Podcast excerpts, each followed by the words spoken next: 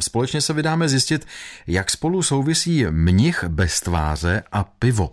Regionální muzeum Kladrubska nám jistě dá kýženou odpověď, konkrétně tedy pracovník muzea Jiří Kohout, který nám popíše tamní vystavené exponáty. Díváme se tady na postavu mnicha bez tváře, který podle pověsti chrání kladruby. Je to v našem muzeu poměrně nová záležitost. No a protože k mnichům patří pivo, že jo, v klášterech se vařilo pivo a aby ta expozice nebyla taková jako prázdná, tak jsme sem přidali starší pivní sud s výčepním zařízením a se zátkovačem. Zmínil jste jakousi pověst o mnichovi. Můžeme ji v krátkosti nějak převyprávět pro naše posluchače?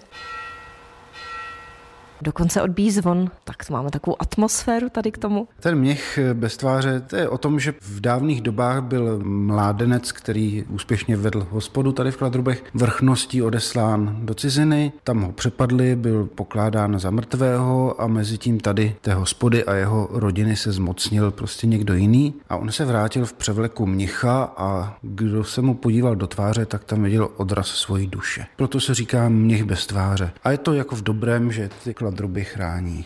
Říkáte bez tváře, ale tady přeci jen jakási tvář je, protože je to figurína, no, že? Tak se tam nedívejte, nebo uvidíte temné stránky svojí duše. Ano, tak to já se opravdu raději dívat nebudu a necháme na návštěvnících, ať se podívají sami. Tady je dokonce lísteček Vyfoťte se s naším mnichem Jaromírem. Tak tady se návštěvníci mohou vyfotit. A teď tady k tomu pivu. Z jakého období pocházejí tyto exponáty? No určitě to je z období před rokem 45, možná z 30. možná z 20 let. Dominantní asi starý dubový soudek na pivo, který pochází, ještě je to tam i vyražené, z měšťanského pivovaru v Domažlicích. Ty exponáty všechny fungovaly v jedné hospodě v jedné malé vesnici nedaleko Domažlic, kde majitelé hospody byli odsunuti do Německa a hospoda pak zanikla, ale přesto se tyhle exponáty podařilo uchovat ve stavu, dá se říct, i funkčním. A jak toto konkrétně funguje? Tedy tady máme jakousi lahev. Co to všechno všechno dělá? To je zátkovač. Tam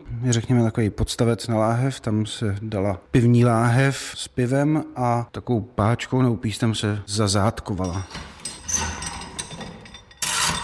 Máme tady i exponáty, které se váží přímo ke kladrubům a jejich právovárečné tradici, protože i v kladrubech se vařilo pivo. Máme tu tři pivní láhve. Jedna pochází z pivovaru v Boru, a dvě pochází z pivovaru v Kladrubech. Říká Jiří Kohout, pracovník regionálního muzea Kladrubska. Kateřina Dobrovolná, Český rozhlas.